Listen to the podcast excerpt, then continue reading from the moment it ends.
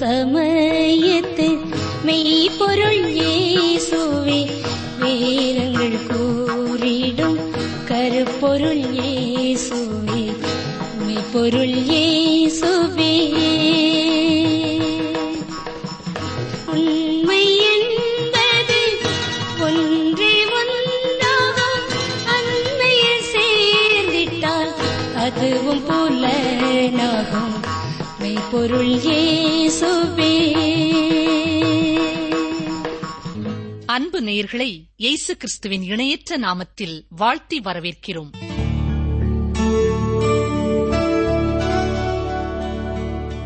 எல்லா ஆசீர்வாதங்களுக்கும் ஊற்றும் காரணருமாயிருக்கிற எங்கள் அன்பின் பரம தந்தையே, கடந்த காலங்களிலே எங்களுக்கு நீர் கொடுத்த ஆசீர்வாதங்களுக்காக, நன்மைகளுக்காக உமக்கு நன்றி செலுத்துகிறோமை, துதிக்கிறோமை, ஸ்தோத்திரிக்கிறோம்.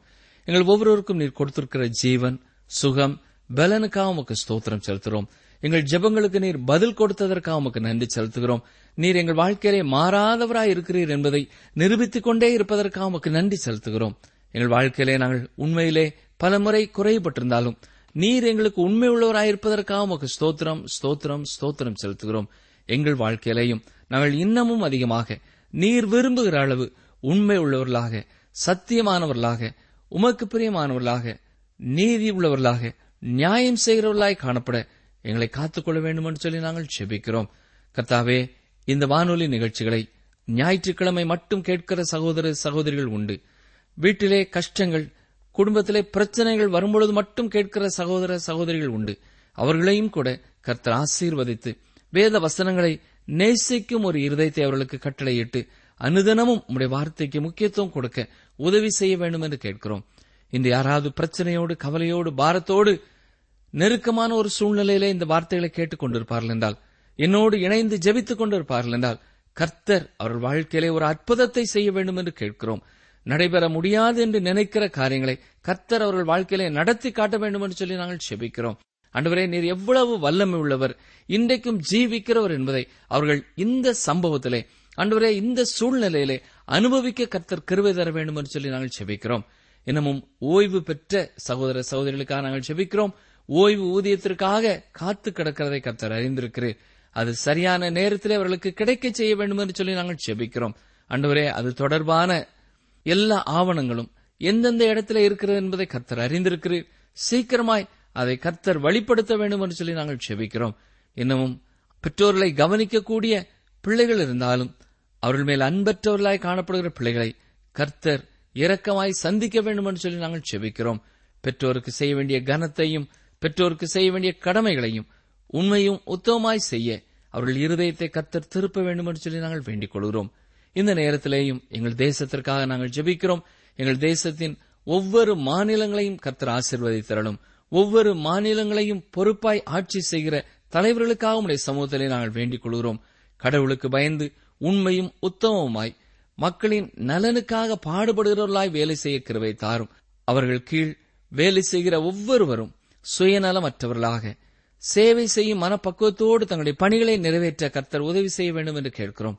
இன்னமும் எங்கள் தேசத்திலே மழை இல்லாத பகுதிகளிலே தேவையான மழைக்காக நாங்கள் ஜெபிக்கிறோம். ஆண்டவரே, நிலத்தடி நீரின் உயரம் குறைந்து கொண்டே செல்வதை கர்த்தரும் அறிந்திருக்கிறீர்.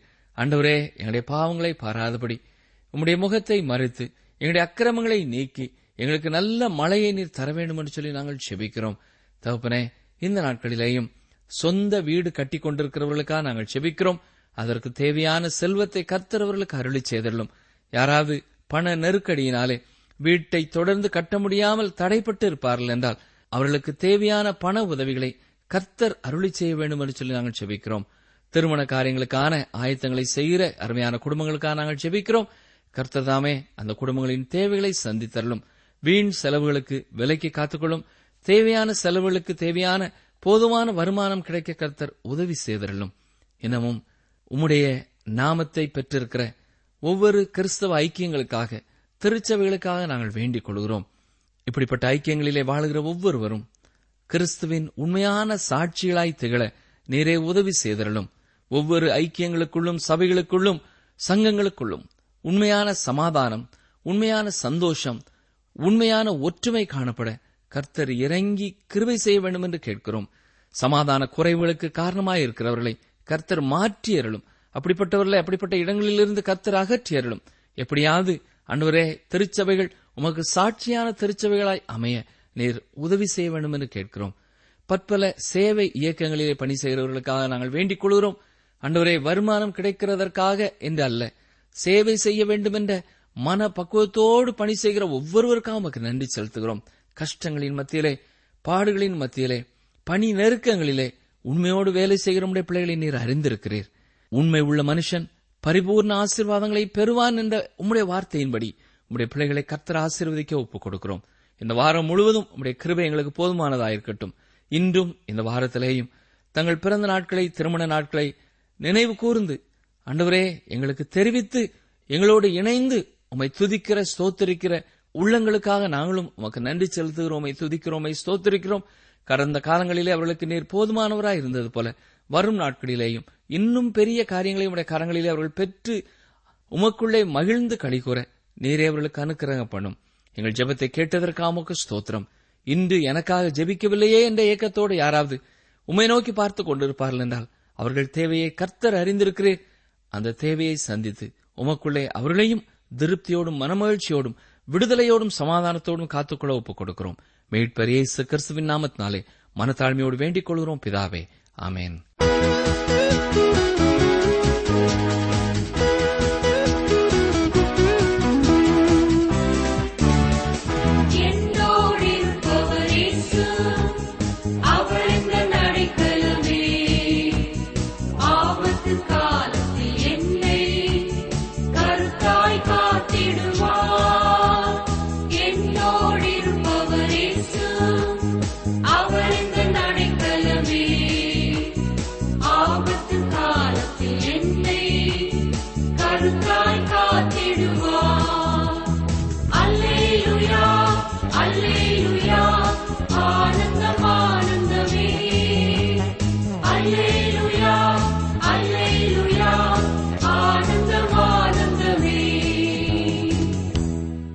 பிரியமானவர்களே, இந்நாட்களிலே நாம் எபிரேயர் 13 அதிகாரத்தை கற்றுக்கொண்டு வருகிறோம்.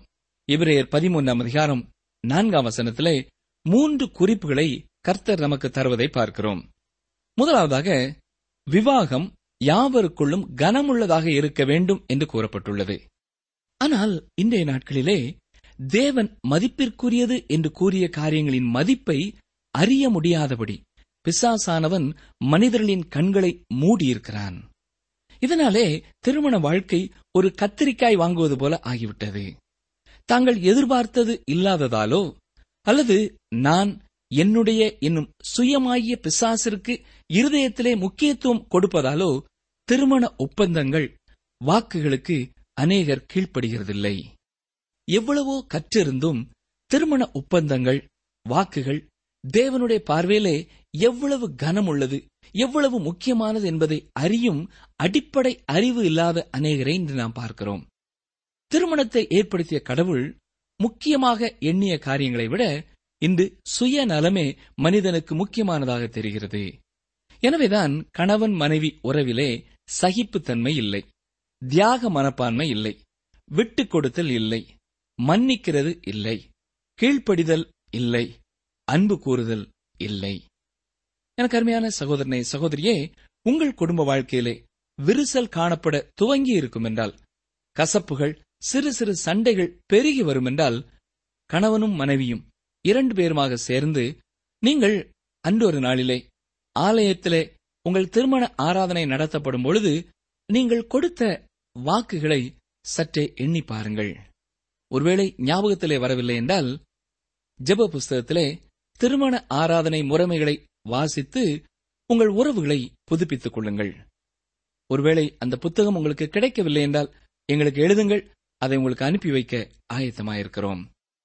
இரண்டாவதாக, விவாக மஞ்சம் அசுசிப்படாததாயும் இருப்பதாக என்று வாசிக்கிறோம். மாமிச இச்சை என்னும் பாவத்திற்கு இன்று பிசாசானவன் அநேகரை அடிமைப்படுத்தியிருக்கிறான்.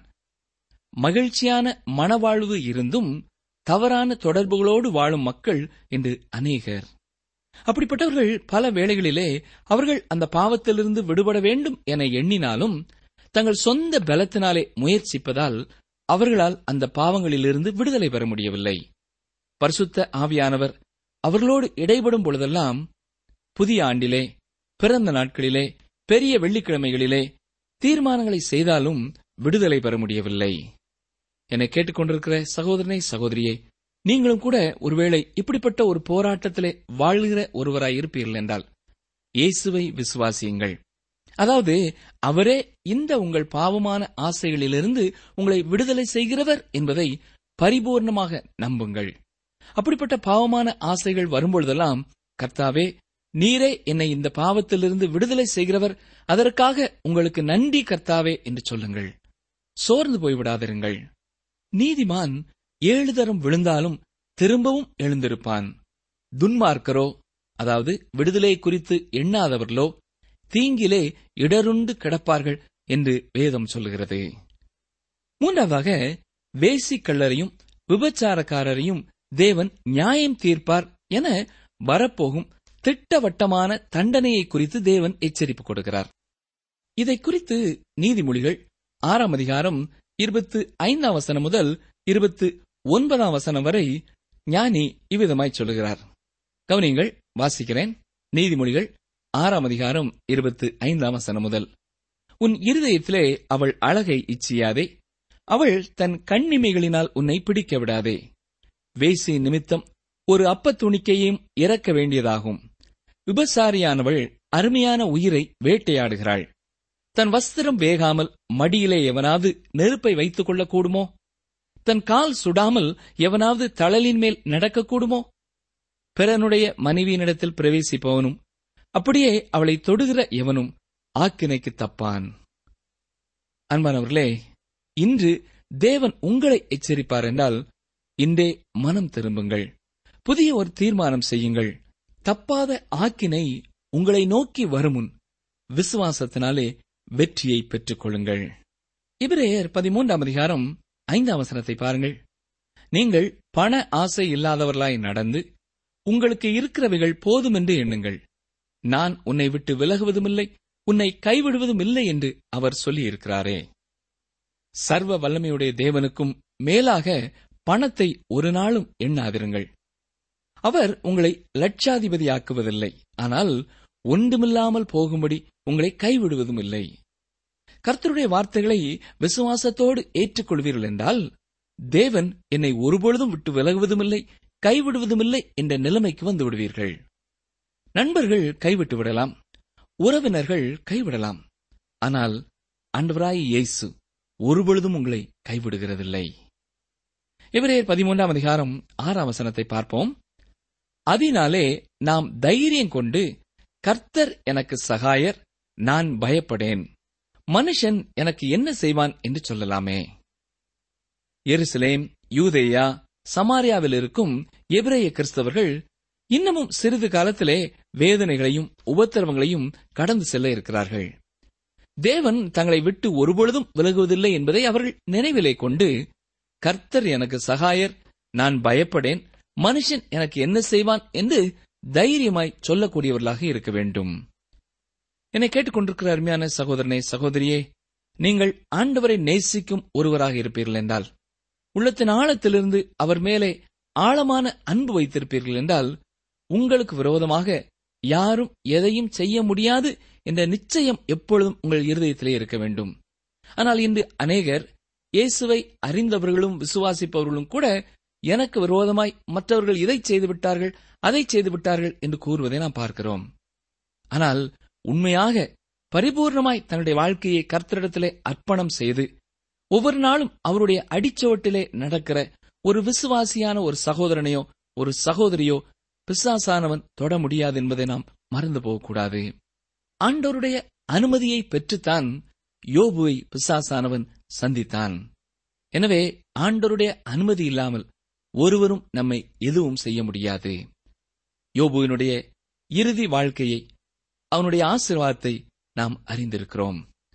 எபிரேயர் 13ஆம் அதிகாரம் 7ஆம் வசனத்தை பாருங்கள். இங்கே ஒரு விசுவாசியின் சமூக வாழ்க்கையை குறித்து நாம் வாசிக்கிறோம். வேத வசனத்தை உங்களுக்கு போதித்து உங்களை நடத்தினவர்களை நீங்கள் நினைத்து அவர்களுடைய நடக்கையின் முடிவை நன்றாய் சிந்தித்து அவர்களுடைய விசுவாசத்தை பின்பற்றுங்கள். ஆவிக்குரிய தலைவர்கள் ஜனங்களை கிறிஸ்துவிற்கு நேராக வழிநடத்த வேண்டும். கிறிஸ்துவிற்கு நேராக ஜனங்களை வழிநடத்துகிற தலைவர்களைத்தான் பின்பற்ற வேண்டும். இதை குறித்து இந்த நாட்களிலே நாம் மிகவும் ஜாக்கிரதை உள்ளவர்களாக இருக்க அழைக்கப்படுகிறோம். அடுத்த வசனம் பாருங்கள். இயேசு கிறிஸ்து நேற்றும் இன்றும் என்றும் மாறாதவராயிருக்கிறார். வேத புத்தகத்திலே ஒரு வார்த்தையும் அர்த்தமற்றதாக உபயோகப்படுத்தப்படவில்லை. இயேசு என்பது மனிதனாக அவருடைய பெயர். கிறிஸ்து என்பது அவரது தெய்வீக தன்மையை தெரிவிக்கிறது. இயேசு என்ற பெயர் தேவனை மனிதனோடு இணைக்கிறது. இந்த உலகத்திலே இயேசுவே மிகவும் அற்புதமான மனிதர் என்பதை தெரிவிக்கிறது. இயேசு மனிதனாகவே இருந்தபடியால் எப்பொழுதும் திரள் கூட்டமான ஜனங்கள் அவரை சுற்றிலும் காணப்பட்டார்கள். அவர்கள் இயேசுவை வெறுக்கவில்லை, இயேசுவின் போதனைகளையே வெறுத்தார்கள். கிறிஸ்து என்ற பெயர் மேசியாவாக இந்த பூமியிலே அவர் நிறைவேற்றிய ஊழியத்தை குறிப்பதாக இருக்கிறது. தேவன் இயேசு கிறிஸ்து என்ற மனிதனாக இந்த உலகத்திலே வெளிப்பட்டார். 2000 ஆண்டுகளுக்கு முன்பாக இயேசு இந்த உலகத்திலே இருந்த பொழுது வியாதிகளை சுகமாக்கி அற்புதங்களை செய்தார் என்பது மட்டுமல்ல, இன்றும் இயேசு கிறிஸ்து வியாதிகளை குணமாக்கி அற்புதங்களை செய்கிறவராயிருக்கிறார். இயேசு கிறிஸ்து இன்றும் மாறாதவராக இருக்கிறார் என்பதை நாம் புரிந்து கொள்ள வேண்டும். இயேசு கிறிஸ்து தனது குணநலன்களிலும் அவரது செயல்களிலும் மாறாதவராகவே இருக்கிறார். ஆனால் அவர் இப்பொழுது இந்த உலகத்திலே இல்லாமல் தேவனுடைய வலது பார்சத்திலே வீற்றிருக்கிறார்.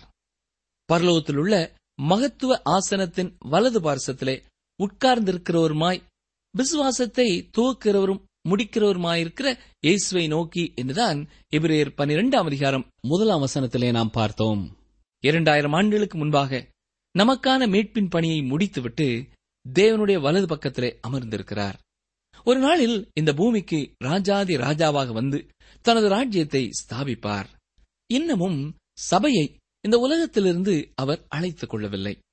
ஆனால் ஒரு நாளிலே நிச்சயமாக அவர் அப்படி செய்வார். இயேசு இந்த உலகத்திலே இஸ்ரவேல் தேசத்தில் மிகவும் ஏழ்மையான நிலைமையிலே பிறந்தார். ஒரு சாதாரண மனிதனாகவே காணப்பட்டார்.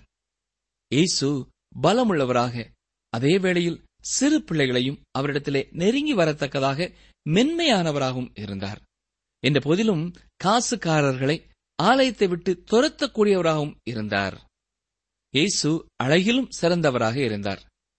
ஜனங்கள் அவரை நேசித்ததினாலே அவரோடு கூட இருப்பதையே விரும்பினார்கள். கப்பர்நகூமிலே ஒரு குஷ்டரோகியை சுத்தமாக்கின பின்பு ஜனங்கள் அவரை மிகவும் நெருங்கினபடியினால் தனது ஊழியத்தை தொடர்ந்து நிறைவேற்ற முடியாமல் போய்விட்டது. ஆயக்காரர்களும் பாவிகளும் இயேசுவின் அண்டை வந்தார்கள். இதனாலே மத தலைவர்கள் கோபமடைந்தார்கள்.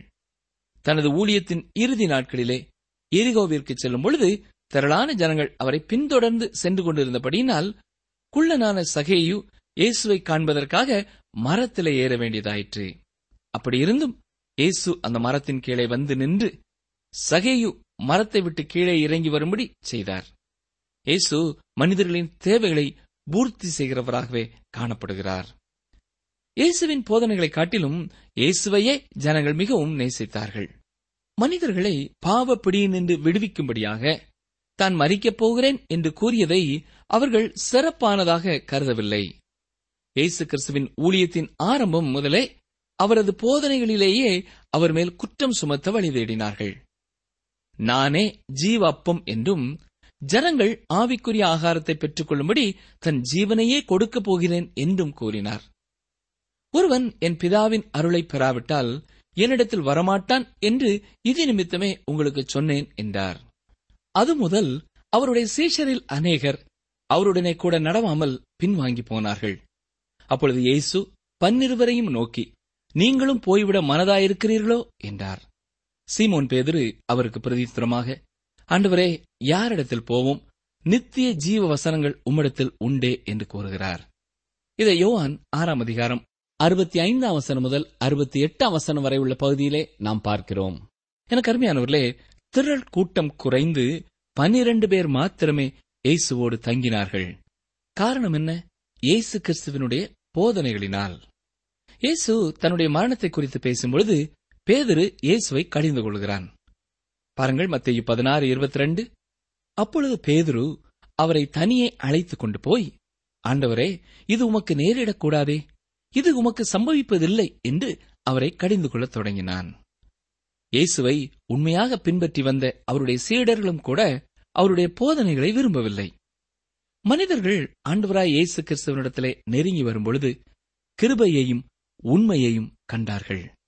அவர்கள் இனிமையையும் பலத்தையும் கண்டார்கள், அன்பையும் ஒளியையும் கண்டார்கள். நீங்களும் இயேசுவண்டை நெருங்கி வரும்பொழுது உங்களுடைய வாழ்க்கையிலேயும் அவர் தரும் கிருபையையும் உண்மையையும் கண்டுகொள்வீர்கள். அவர் உங்களுக்கு இனிமையானவராகவும் உங்களுக்கு பலன் கொடுப்பவராகவும் நீங்கள் பார்ப்பீர்கள். அது மட்டுமல்ல, அவருடைய அன்பையும் ஒளியையும் நீங்கள் கண்டுகொள்ள முடியும். நமது பாவங்கள், நமது துர்க்குணங்கள் தவிர மற்ற எல்லாவற்றிலும் இயேசு கிறிஸ்துவும் நம்மிலே ஒருவராகவே காணப்பட்டார். அவர் தேவ கிருபையிலும் மனுஷர் தயவிலும் வளர்ந்தார் என்று வேதம் சொல்கிறது. இயேசு உழைத்தார், அழுதார், ஜெபித்தார், நேசித்தார். நம்மை போலவே எல்லா விதங்களிலேயும் சோதிக்கப்பட்டும் பாவமில்லாதவராக இருந்தார். தோமாவுடன் கூட சேர்ந்து நாமும் என் ஆண்டவரே, என் தேவனே என்று அறிக்கையிட வேண்டும். நாம் அவரை புகழ்ந்து வணங்குகிறோம். மனித இதயத்தோடு இவ்விதமாக நெருங்கிய உறவு கொண்டவர் வேறு ஒருவரும் இல்லை. இந்த பூமியிலே நாம் இயேசு கிறிஸ்துவிடம் பயத்தோடு சேர்ந்த பக்தியுடையவர்களாக இருக்கிறோம். மிகவும் லகுவாக, இயற்கையாக நம் திருவிலேயே குடியிருந்தவர்கள் போல இந்த 20வது நூற்றாண்டிற்குள்ளே நம்மோடு அவர் வந்துவிட்டார். நாம் அவரை அறிந்து கொள்ள வேண்டும். இயேசு கிறிஸ்துவை அறிந்து கொண்ட பவுல் வாழ்க்கையின் இறுதி வரையிலேயும் அவரை அறிந்து கொள்ள விரும்பினான். பாருங்கள், பிலிப்பியர் 3:10. இப்படி நான் அவரையும் அவருடைய உயிர்த்தெழுதலின் வல்லமையையும் அவருடைய பாடுகளின் ஐக்கியத்தையும் அறிகிறதற்கும் என்று சொல்கிறார். தொடர்ந்து எபிரேயர் 13:9 பார்ப்போம். பலவிதமான அந்நிய போதனைகளால் அலைப்புண்டு திரியாதிருங்கள். போஜன பதார்த்தங்களினால் அல்ல, கிருபையினாலே இருதயம் ஸ்திரப்படுகிறது நல்லது. போஜன பதார்த்தங்களில் முயற்சி செய்கிறவர்கள் பலனடையவில்லையே. சரீரத்தை பொறுத்தவரையிலும் உணவு அவசியம்தான். ஆனால் போஜனத்திற்கும் தேவனோடு கொண்டுள்ள ஐக்கியத்திற்கும் எவ்வித தொடர்பும் இல்லை. அப்போஸ்தலனாகிய பவுல் இதை குறித்து இவ்விதமாக எழுதியிருக்கிறார். வாசிக்கிறேன், கவனியுங்கள். 1 கொரிந்தியர் 8:8. போஜனமானது நம்மை தேவனுக்கு உகந்தவர்களாக்க மாட்டாது. எண்ணத்தினாலெனில் புசிப்பதினால் நமக்கு ஒரு மேன்மையும் இல்லை, புசியாதிருப்பதினால் நமக்கு ஒரு குறைவும் இல்லை. எனவே இவைகளை குறித்த வீணான வாதங்களும் போதனைகளும் அவைகளை கடைபிடிப்பதும் உங்களை பரிசுத்தவான்களாக்குகிறதில்லை. தேவனுடைய வார்த்தைகள் மாத்திரமே உங்களை தேவனுக்குள்ளாக கட்டப்படும்படி செய்து, பரிசுத்த ஆவியானோர் மாத்திரமே கிறிஸ்துவின் காரியங்களை உங்களுக்கு உண்மை உள்ளதாக்குவார். எபிரேயர் 13:10 வாசிக்கிறேன். நமக்கு ஒரு பலிபீடம் உண்டு, அதற்குரியவைகளை புசிக்கிறதற்கு கூடாரத்தில் ஆராதனை செய்கிறவர்களுக்கு அதிகாரம் இல்லை. இங்கே இஸ்ரவேல் தேசம் பழைய உடன்படிக்கையின் கீழ் எண்ணத்தை உடையதாக இருந்தது என்றும், இப்பொழுது புதிய உடன்படிக்கையின் கீழ் எந்தெந்த காரியங்களை உடையவைகளாய் இருக்கிறது என்றும் வேறுபடுத்தி சொல்கிறதை நாம் பார்க்க முடியும். விசுவாசிகளுக்கு இன்று ஒரு பலிபீடம் உண்டு. கிறிஸ்துவின் ராப்போஜனத்தை பலிபீடம் என்று கூறுவது தவறு. அந்த பலிபீடம் பரலோகத்திலே காணப்படுகின்ற கிருபையின் சிங்காசனம், நீதியின் சிங்காசனம். பழைய பலிபீடத்தின் அருகே மனிதர்கள் குற்றவாளிகளாக நின்றார்கள். ஆனால் இங்கு, அதாவது கிருபையின் சிங்காசனத்தின் முன்னாலே கிறிஸ்துவின் இரத்தம் தெளிக்கப்பட்டதினாலே இங்கு வந்து கிருபையும் ரட்சிப்பும் நாம் பெற்றுக்கொள்ளலாம். வேத வசனங்களே நம்மை கிறிஸ்துவினிடமாக கொண்டு வந்து நாம் அவருடைய மகிமையை காணும்படி செய்கிறது. எபிரேயர் 13:11. ஏனென்றால் எந்த மிருகங்களுடைய இரத்தம் பாவங்களின் நிமித்தமாக பரிசுத்த ஸ்தலத்துக்குள் பிரதான ஆசாரியனாலே கொண்டு வரப்படுகிறதோ, அந்த மிருகங்களின் உடல்கள் பாளையத்துக்கு புறம்பே சுட்டெரிக்கப்படும். இங்கே பாவ நிவாரண பலி குறிப்பிடப்படுகிறது. நாம் பாவிகளாக இருக்கிறபடியினாலே கிறிஸ்து நமக்காக மரித்தார். நாம் பாவம் செய்வதனாலே மாத்திரமல்ல, நாம் பிறப்பிலேயே பாவிகளாக இருப்பதனால் நமது பாவங்களை இயேசு தனது மேல் ஏற்றுக்கொண்டு நமக்காக ஊருக்கு வெளியே அவர் சிலுவையிலே பாடுபட்டார். அது மட்டுமல்ல, நமக்கு புது வாழ்க்கையையும் கொடுத்திருக்கிறார். அந்த வாழ்க்கையை நீங்கள் பெற்றிருக்கிறீர்களா? எபிரேயர் 13:12 அந்தபடியே இயேசுவும் தம்முடைய சொந்த இரத்தத்தினாலே ஜனத்தை பரிசுத்தம் செய்யும்படியாக நகர வாசலுக்கு புறம்பே பாடுபட்டார். இயேசு பாவ நிவாரண பலியாக மரித்ததினாலே அவர் நகரத்திற்கு வெளியே மரித்தார். பாவ நிவாரண பலி ஆலயத்தினின்று எடுத்துச் செல்லப்பட்டு பாளையத்திற்கு புறம்பே சுட்டெரிக்கப்படும். இயேசுவே நமது பாவ நிவாரண பலியாக நமது பாவங்களுக்கான பரிகாரத்தை செலுத்தினார். வசனம் 13, ஆகையால் நாம் அவருடைய நிந்தையை சுமந்து பாளையத்துக்கு புறம்பே அவரிடத்திற்கு புறப்பட்டு போக கடவோம். எனவே எபிரேய ஆக்கியோன் எபிரேய கிறிஸ்தவர்களிடத்திலே ஆலயத்தை விட்டு செல்வதை குறித்தும் மத சடங்காச்சாரங்களை பின்பற்றாமல் இருப்பதை குறித்தும் கவலைப்படாமல் கிறிஸ்துவினிடம் செல்லுங்கள் என்று சொல்கிறார்.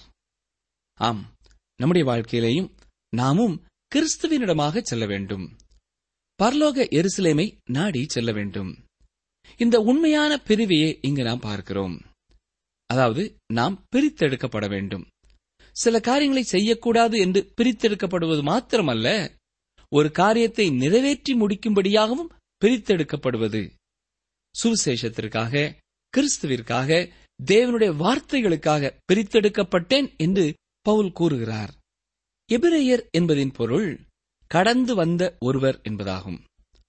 தன்னுடைய பழைய வாழ்க்கை யாவும் அகன்றுவிட்டது என்று ஐபிராத் நதியை கடந்து நதிக்கு அப்புறத்திலிருந்து வந்தபடியால் ஆபிரகாம் எபிரேயன் என்று அழைக்கப்படுகிறான். இஸ்ரவேல் புத்திரர் செங்கடலை கடந்து வந்தார்கள். அவர்கள் அடிமைத்தனத்திலிருந்து மீட்கப்பட்டார்கள். மீட்கப்பட்டதனால் அவர்களுக்கு புதுவாழ்வு கிடைக்கிறது. பின்பு அவர்கள் வாக்குத்தத்தம் பண்ணப்பட்ட பூமியாகிய கானான் தேசத்தை சென்றடைய யோர்தான் நதியை கடந்தார்கள். பரம கானானை அடைய நாமும் இவ்விதமான ஒரு வாழ்க்கையை வாழ வேண்டும். ஆகையால் நாம் அவருடைய நிந்தையை சுமந்து பாளையத்துக்கு புறம்பே அவரிடத்திற்கு புறப்பட்டு போக கடவோம் என்று வாசிக்கிறோம். எபிரேய கிறிஸ்தவர்கள் தங்கள் ஆலயத்தையும் மதத்தையும் விட்டுவிட்டு வெளியே வர வேண்டும் என்பதை வெறுத்தார்கள். இன்றும் நம்மிலே பலரும் ஆலயத்திலே ஒரு அங்கத்தினராய் இருப்பதனாலே நாம் ரட்சிக்கப்பட்டு விடுவோம் என்று எண்ணுகிறோம். இல்லை பிரியமானவர்களே, நாம் மதத்தையும் அதன் சடங்காச்சாரங்களையும் விட்டு கிறிஸ்துவினிடத்திலே வர வேண்டும். சிலுவை அண்டை வர வேண்டும். நகரத்தை விட்டு புறம்பே வெளியே கிறிஸ்துவினிடத்திலே வந்து சேர வேண்டும். இதுதான் உண்மையான பிரிவு. இதுவே உண்மையான ரட்சிப்பு. நீங்கள் தொடர்பு கொள்ள வேண்டிய எமது முகவரி: வேத ஆராய்ச்சி TWR, தபால் பெட்டி எண் 134, திருநெல்வேலி 2, தமிழ்நாடு. எங்கள் தொலைபேசி எண் 94 42 25 26 27 மற்றும் ஒரு தொலைபேசி எண் 9585 460460. எங்கள் இமெயில் முகவரி tamilttb@radio882.com. பிள்ளைகளை, உங்களை பெற்றாருக்கு எல்லா காரியத்திலேயும் கீழ்ப்படியுங்கள், இது கர்த்தருக்கு பிரியமானது. கொலோசையர் 3:20. பிள்ளைகளை, உங்களை பெற்றாருக்கு எல்லா காரியத்திலேயும் கீழ்ப்படியுங்கள், இது கர்த்தருக்கு பிரியமானது. கொலோசையர் 3:20.